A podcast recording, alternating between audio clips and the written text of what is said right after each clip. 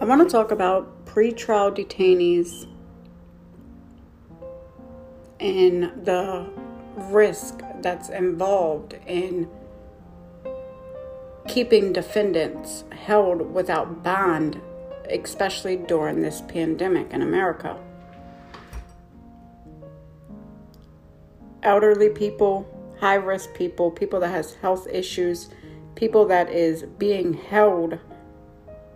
that don't even have a violent crime, that does not have a high risk flight, that is not a threat to society, that that's never had an FTA, that that there's really no legit reason to be held, but yet they're being held on a no bond, especially during this pandemic and how wrong that is.